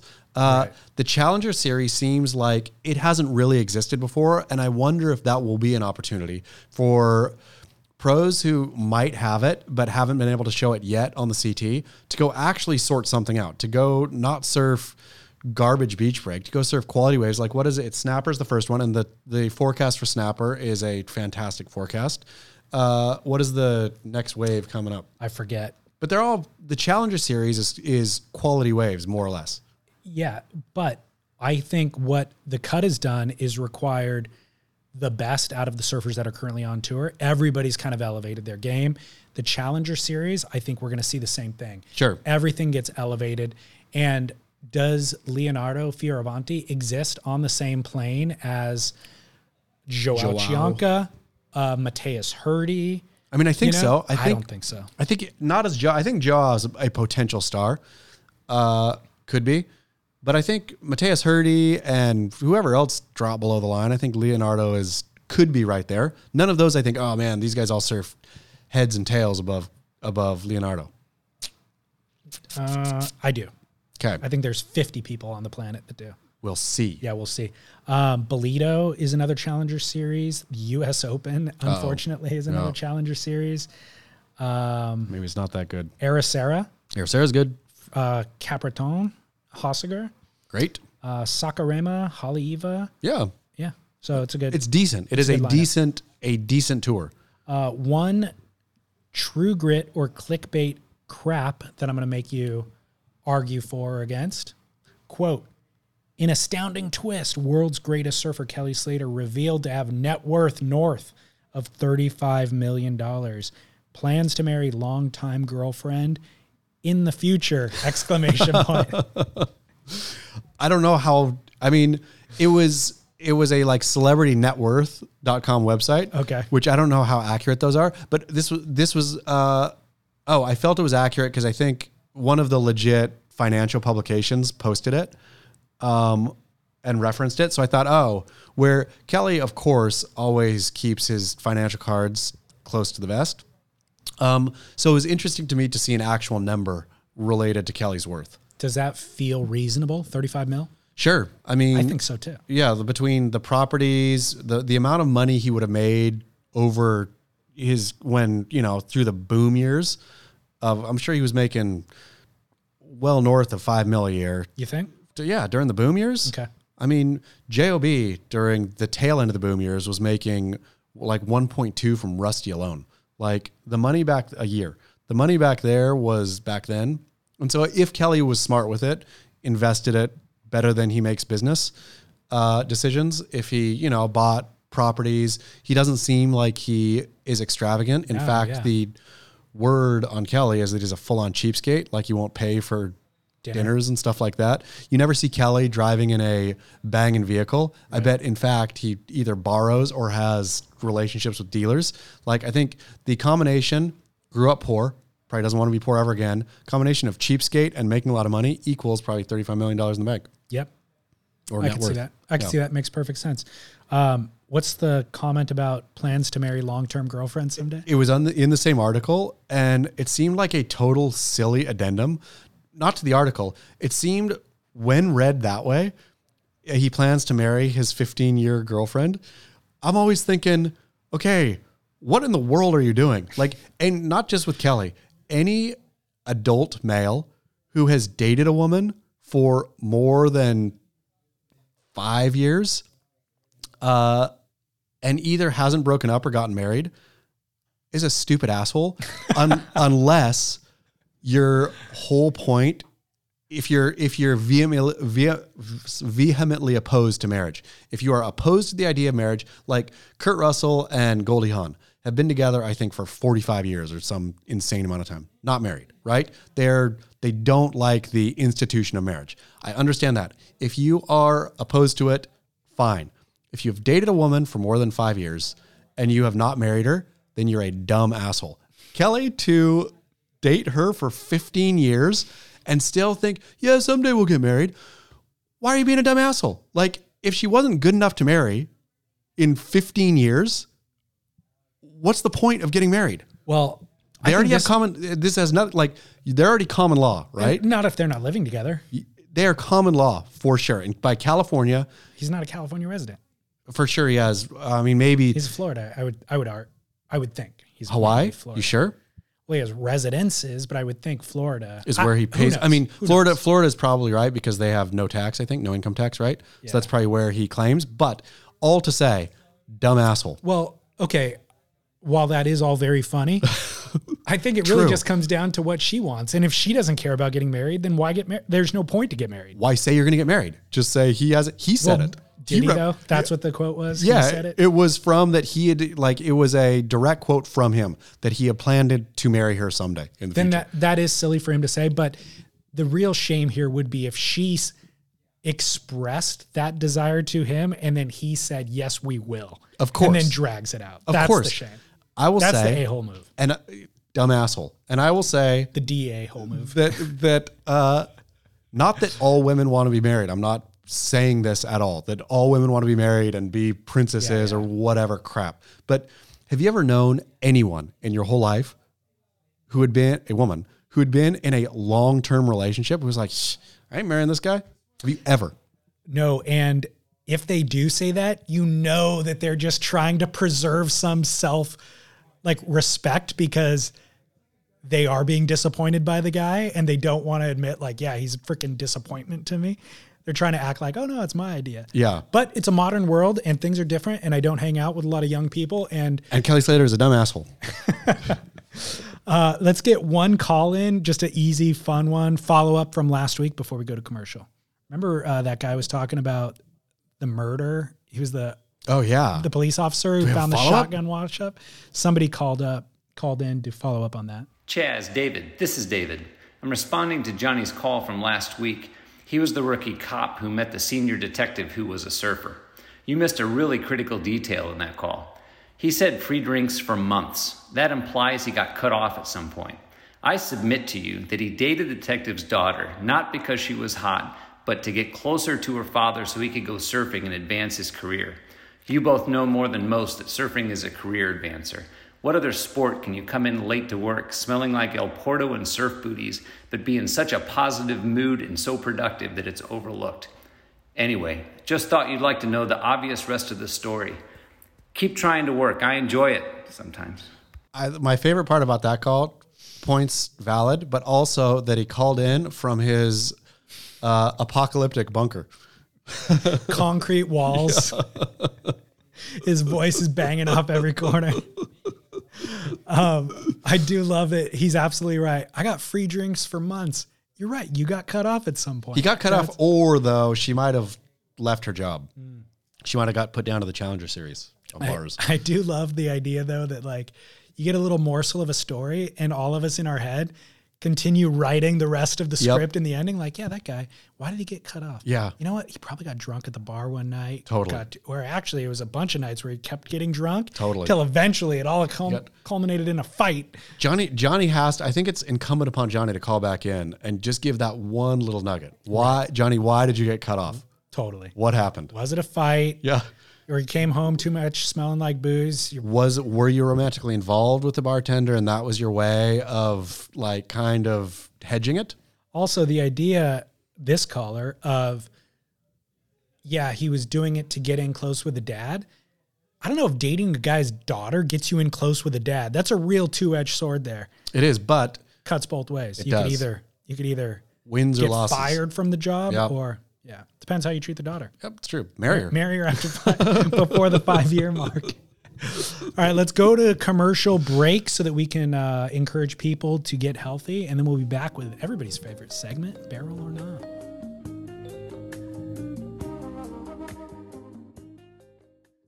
When you're hiring for a small business, you want to find quality professionals that are right for the role, and there's no faster or effective way than through LinkedIn jobs. Your time and capital are precious, and there is a powerful resource that can help you focus on what you're good at and integrate people into your team seamlessly to help grow your business. LinkedIn Jobs has created the tools to find the right professionals for your team efficiently and for free. LinkedIn isn't just another job board. Everyone is already on LinkedIn with their resumes and references, and now LinkedIn has designed a hiring platform to connect you with candidates specifically qualified for the job that you post about. More than a billion professionals meticulously organized to connect people by skill set to help us all advance our position. 2.5 million businesses already use LinkedIn for hiring, and 86% of small businesses get a qualified candidate within 24 hours. It's that fast, easy to use, and effective. LinkedIn Jobs can help you write job descriptions, filter the right person to you, and give you the tools to help you interview them like a pro linkedinjobs.com slash surf is where you go to post your job for free yes totally free. That's linkedinjobs.com slash surf to post your job for free. Terms and conditions apply. Chas, athleticgreens.com slash surf is fueling the reason why this is such a great show today. Synapses are firing. You know what? I sometimes read stories about those people who go out surfing and surf for like a thousand days in a row or 20,000 days in a row or whatever it may be. I think, wow, those good for them. And I don't want to do that. But I thought this morning about my consecutive streak, my Ironman streak of drinking athletic greens every morning. I think I'm on, besides the time I missed over vacation, I think I'm on a, at home, I will say. Drinking it at home, I'm on like a, when did Athletic Greens start sponsoring the show? Maybe a year ago. It's I'm, been a while. I am on at least a year every single morning. I only am getting better and better and better. Well, in that amount of time, you've taken up running. Um, what other healthy habit? You did Brazilian Jiu Jitsu for a bit. I don't know if you're still doing I that. I did it one, one class. I feel like your drinking has curtailed So much so. drastically, right? Like That's- far down. That's the thing I notice with a good habit Makes other good habits. begets good habits. Yep. If like, I've been in yoga at different times, and it's like, man, if you do that, you can't eat bad Yeah. or eat poorly. You, don't want to. Not no, only you don't want to. Not only can't you, you don't want to. it shifts all of it in your brain and everything. Starts with the morning, first thing, shaking that athletic greens. So that's the key too. Is I've noticed when I ingest it, the time of day does matter because doing it in the morning is the best. Yep. It sets your day right. It really does. And it actually sets, I don't know, maybe my metabolism. I'm no doctor or no dietitian, but I think it sets that too because um, I'm not as hungry then after. And if I don't do it, then guess what I want? Bread. I want an English muffin. I want a pastry. And then that has the opposite effect. I'll get my greens later in the day, but it's not quite the same as getting it first thing. You remember what I used to do on my way to our podcast? Yeah. I would stop at McDonald's and get breakfast burritos. Yep. I have not done that since I started Athletic Greens, not because I'm fighting the urge. I think, yuck, who wants that? Totally. You just, one good thing tumbles into place all these other good things. Our listeners, while subscribing to Win Surfboards, should do themselves a real favor and get athleticgreens.com slash surf delivered monthly to your home with vitamin D drops. just like Kanoa Igarashi does. How did he rise to greatness? Athletic Greens. It's right there in Make or Break. how did Kanoa Igarashi? I mean, it fixed his personality too. People didn't like him, and now they love him because athleticgreens.com slash surf. Totally. All right. Well, we've said it enough. Athleticgreens.com slash surf. Chas, we're back in album surfboards. Jack Freestone, Yeah. right in the background of your shot. Yeah, I I, hope- see him. He's in your shot right I, now. I hope people are enjoying the friendly hum of surf conversation from the outside. I hope it comes through the podcast. There was like, as Jack and his entourage moved in and out, uh, just the happy voices of people falling in love with surfboards. They're gonna open this up in an ed- editing software. Try to lower our voices, elevate Jack's voice so they could hear what he's up to. Hopefully, you can. Well, they learned how last week because they were trying to edit our eating out of the show. they all became engineers, sound engineers last week.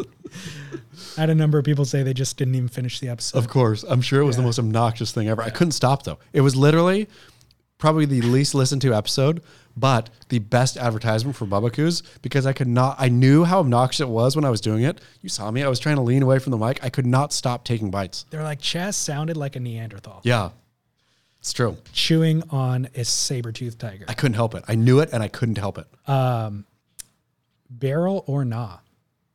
Ranch dressing on a pizza.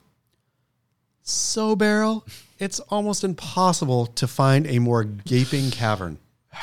And I'll say, not only ranch dressing on a pizza, I will say ranch dressing on any pizza. Wow. There is no flavor of pizza, no topping, no combination, no red sauce, no white sauce, no kind of cheese, no nothing that ranch does not enhance on a pizza Is this an American thing?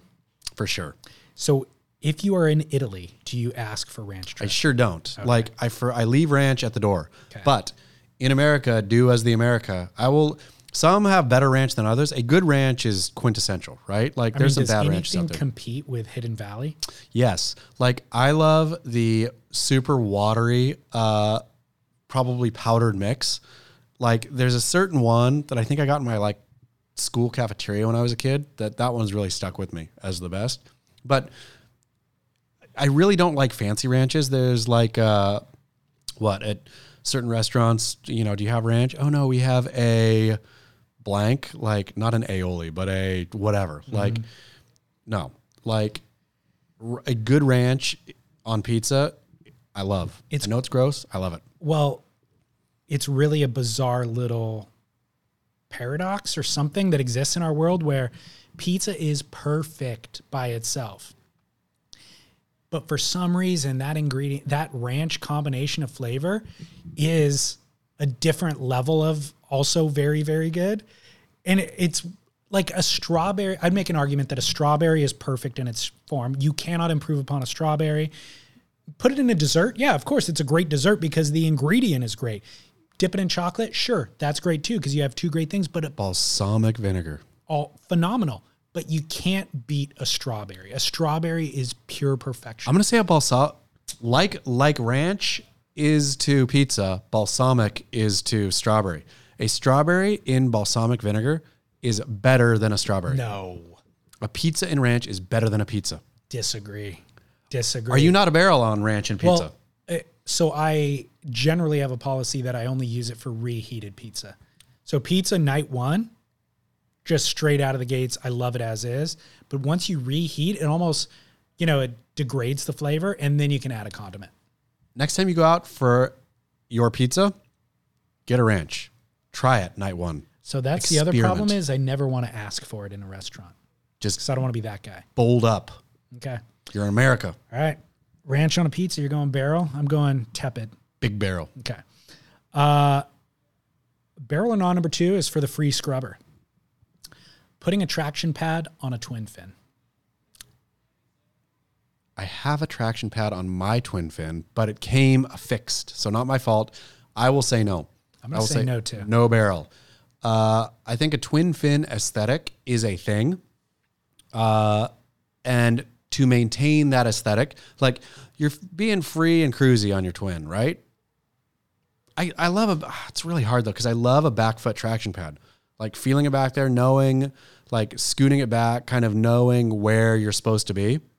I can sometimes get screwed up.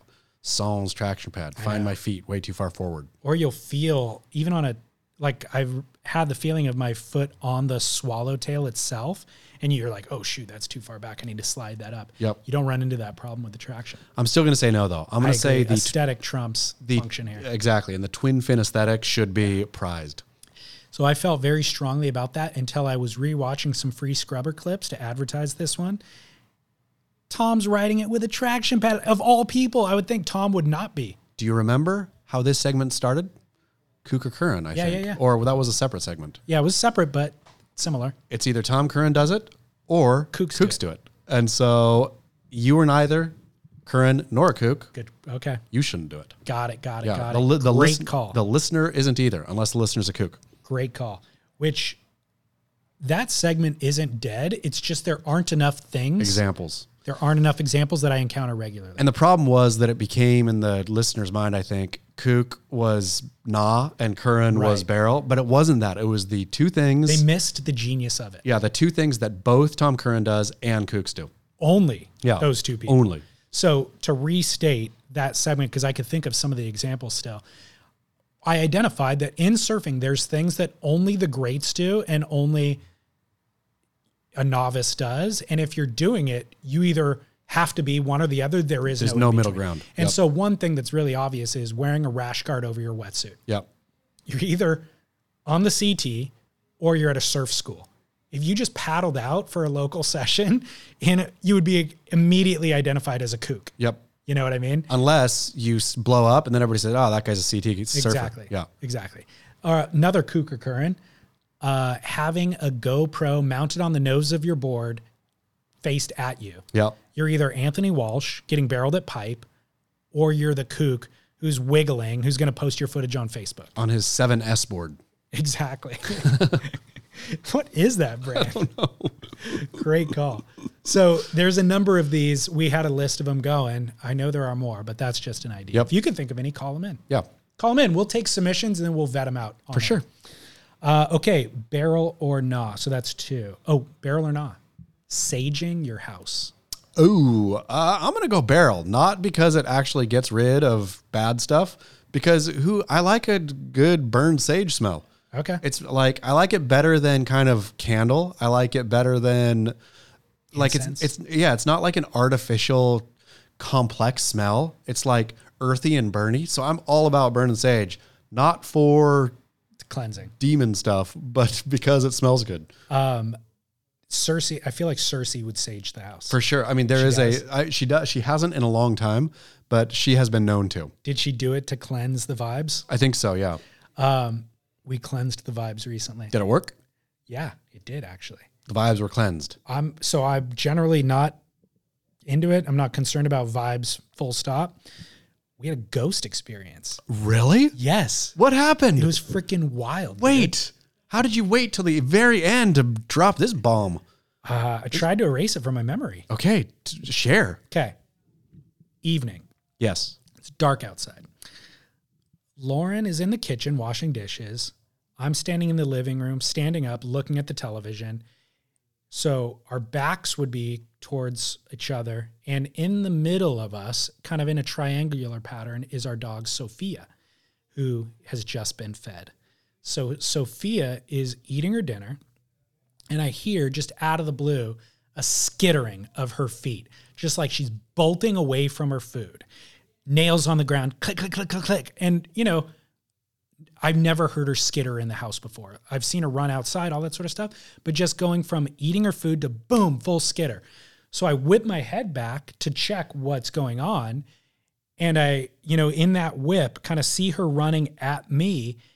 And I catch, my eyes are drawn to smoke moving across the ceiling. I'm saying smoke, it's better defined as an apparition. Full apparition, uh, translucent smoke. The reason why it's better defined as an apparition is smoke has a uh, formlessness to it, right? Yeah. This had a certain shape to it that was moving in very quickly across uh, by the ceiling fan, across the ceiling above where Sophia was, and it was only there for two seconds. Like the reason I know it was there was I didn't know what to be prepared for. I just turned around in an instant And and, my eyes were drawn to it, like drawn directly up. See this thing moving across the ceiling real kind of quickly for one, two seconds, gone, dissipates faster than smoke dissipates. Smoke also takes time to dissipate. This just like I turn around, eyes drawn to whatever the distraction is in the room, eyes drawn up to it, moving across the ceiling, go, go, go, gone. Then Lauren comes moving in from the kitchen and she's looking at me and goes, What just happened? And my eyes are wide and the hair on my arms are standing up. She goes, What's going on? Why'd Sophia run? And I go, I I just turned around when she ran, and I swear to you, I just saw smoke moving across the ceiling. So she looks up, smoke's gone. She's like, Get out of here. She thinks I'm joking. She's like, Get out of here. And I'm like, No, I I mean I I'm not joking. I saw it. We look down at the dog, dog's cowering in the corner. And I'm like, I explain it to Lauren the way that I'm explaining it to you. And we're looking around. I go up and I check and sniff around at the ceiling fan. There's no electrical shortage. There's nothing up there that's, and I'm looking around the room. There's zero evidence of anything.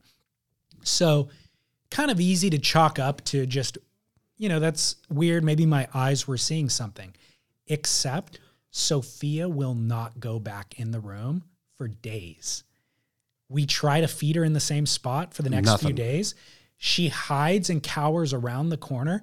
She cranes her head around the little pony wall and eats out of the bowl and is constantly looking up at the exact spot where I saw something. So, as we discussed it over the course of a couple of days and kind of recounted it, it was like, well, yeah, David, maybe you saw something, except for the fact that Sophia's looking in the exact same spot that I saw something. Are you sure that Lauren's not vaping?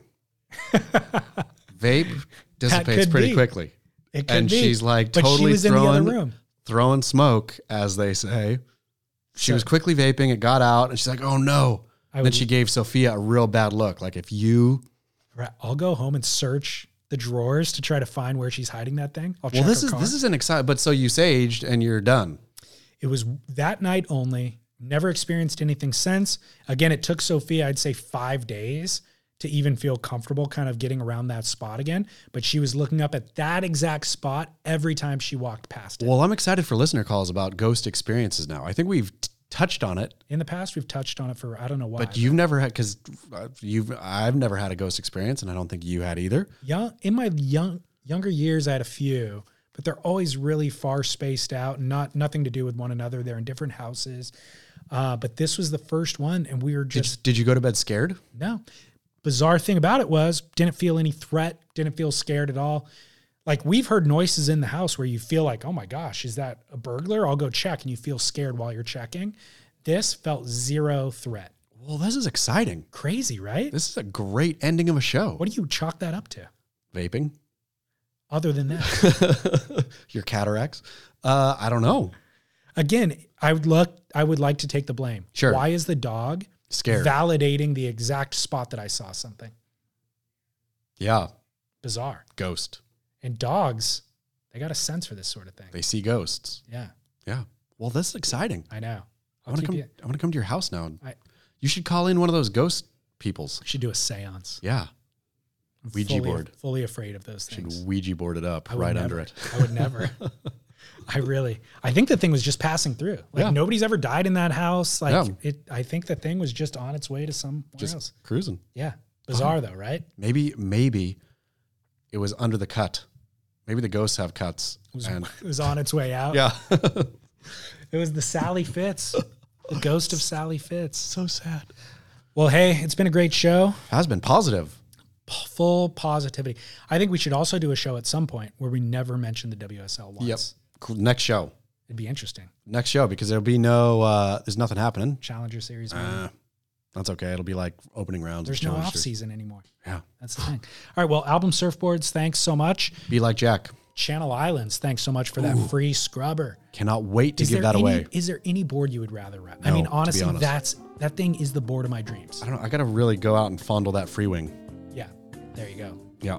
But Matt, Matt's got one under his arms right now. go steal it. All right, uh, album surfboards, thank you so much. And surfsplendorpodcast.com to support our work, beachgrit.com, at surfjournalist on Instagram. Anything else? That's it. All right, Chas, until next week. Bon voyage.